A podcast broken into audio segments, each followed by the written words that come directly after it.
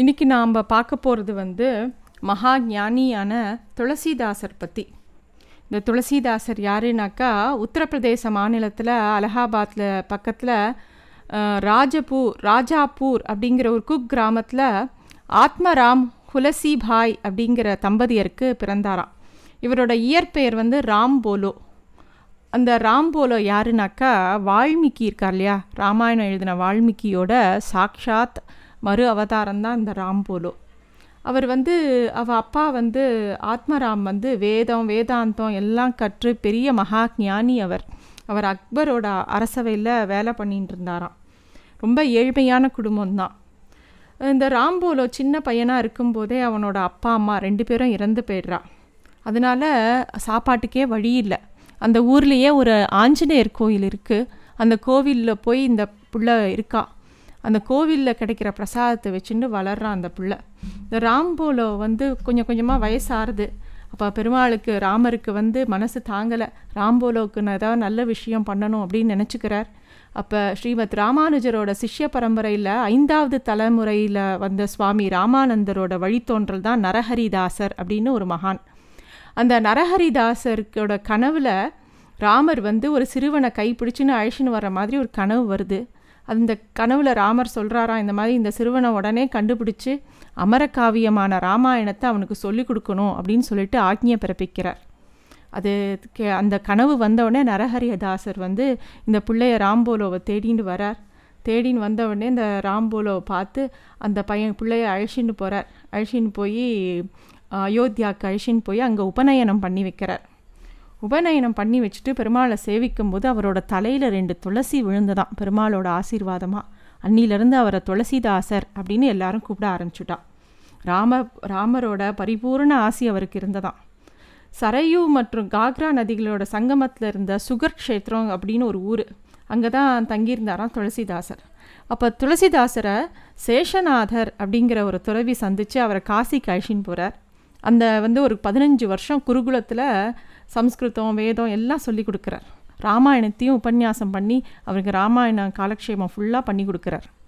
அதாவது ஒரு இந்த ராம்போலோங்கிற பிள்ளையாக இருந்த இந்த துளசிதாசர் அம்மா அப்பா இல்லாட்டியும் பெருமாளோட கடாட்சம் பரிபூர்ணமாக இருந்ததுனால எங்கெங்கே எந்தெந்த குரு மூலமாக அவருக்கு என்னெல்லாம் சொல்லி வைக்கணுமோ எல்லாம் பெருமாள் சொல்லி வைக்கிறார். எல்லாத்தையும் கற்றுக்கிறார் அப்போ வந்து ஜோதிடர் தீனபந்து அப்படின்னு ஒரு பெரிய ஜோதிடர் இருக்கார். அவரோட மகளான மமதா அப்படிங்கிறவர் ரொம்ப அன்பானவ ரொம்ப நல்ல குணங்கள் உடைய ஒரு பெண். அவளை வந்து துளசிதாசருக்கு கல்யாணம் பண்ணி வைக்கிறா.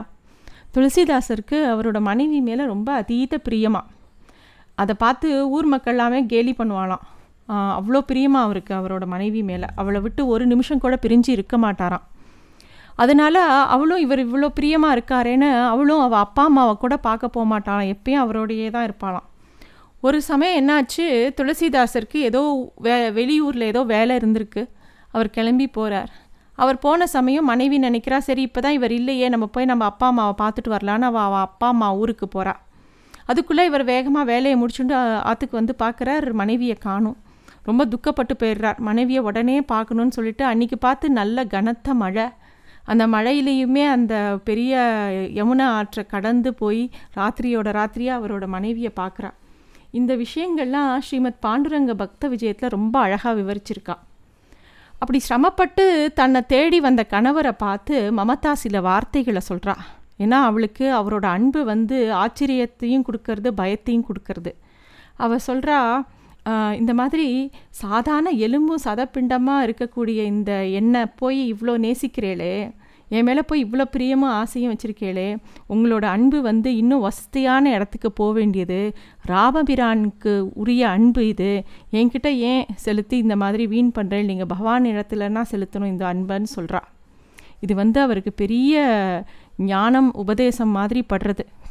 ராமானுஜர் எப்படி பிள்ளை பிள்ளை உறங்கா வில்லிதாசரை கொண்டு போய் ரங்கநாதர் கா காமிக்கிறாரோ அது மாதிரி இந்த மமதா வந்து துளசிதாசருக்கு ராமபிரானோட கிட்ட தன்னோட அன்பை செலுத்தணுங்கிறத புரிய வைக்கிறான் அன்னிலேருந்து வீட்டை விட்டு வெளியேறுறார் அலகாபாத் வந்து சன்னியாசியாக மாறிடுறார்.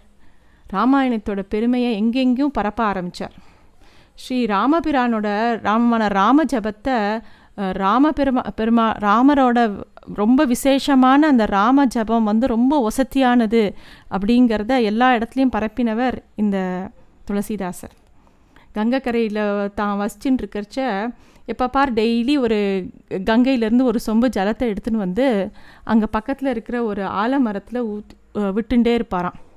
அஹ் காலம்பர தினமும் அவர் அதை பண்ணிட்டு இருப்பாராம். அப்போ அந்த ஆலமரத்தில் தங்கியிருந்த ஒரு பிரம்ம ராட்சசனுக்கு புக்தி கிடச்சதாம். உடனே அந்த பிரம்ம ராட்சஸ் வந்து இவர்கிட்ட உனக்கு என்ன வரம் வேணும்? அப்படின்னு கேட்குறா துளசிதாசர் வந்து உடனே எனக்கு ராமபிரானோட தரிசனம் வேணும் அப்படின்னு கேட்குறார்.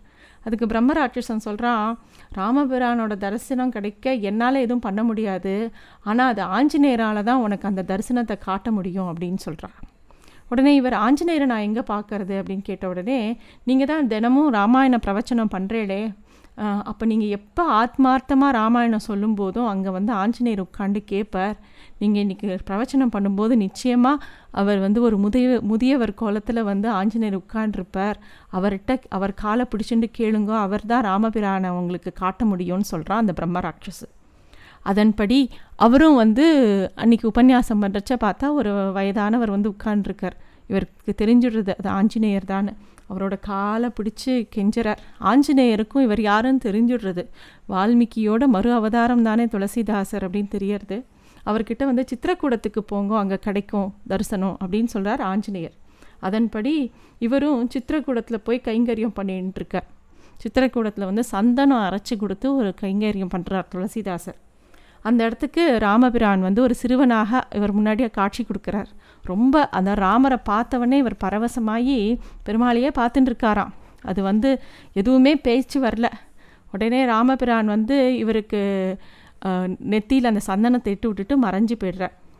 தனக்கு ராம தரிசனம் கிடைச்சப்புறம்தான் கிபி ஆயிரத்தி ஐநூற்றி எழுபத்தைந்தாம் ஆண்டு அயோத்தி மாநகருக்கு வந்து ராம ராமாயணத்தையே இவர் எழுதுகிறார் அதுதான் ரொம்ப புகழ்பெற்ற ராமாயணமான ராம் சரித் மானஸ் அப்படிங்கிற ஒரு கிரந்தம்.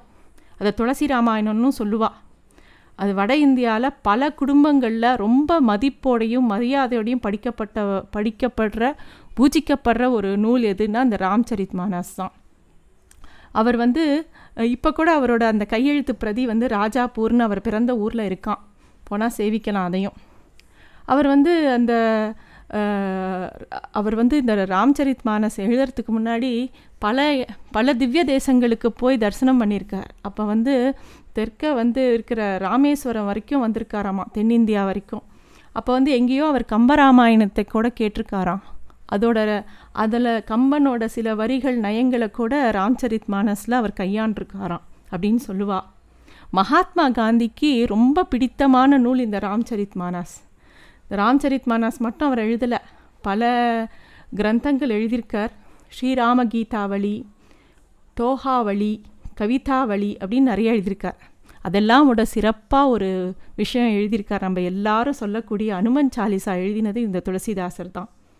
ரொம்ப நிறையா ராமஜபம் பண்ணி பெருமாளையே நினச்சிட்டு தன்னோட தொண்ணூத்தோராவது வயசில் முக்தி அடைஞ்சார் காசியில். இந்த ராம் ச ராம் சரித் மானாஸ் வந்து ரொம்ப முக்கியமான ஒரு நூல் வட இந்தியாவில் அதை படி இது அதை வந்து பல அது ரொம்ப எளிமையாக நம்ம வந்து சாதாரணமாக பேசக்கூடிய பாஷையில் எழுதப்பட்டிருக்கு. அதை எல்லோரும் படிக்கலாம்.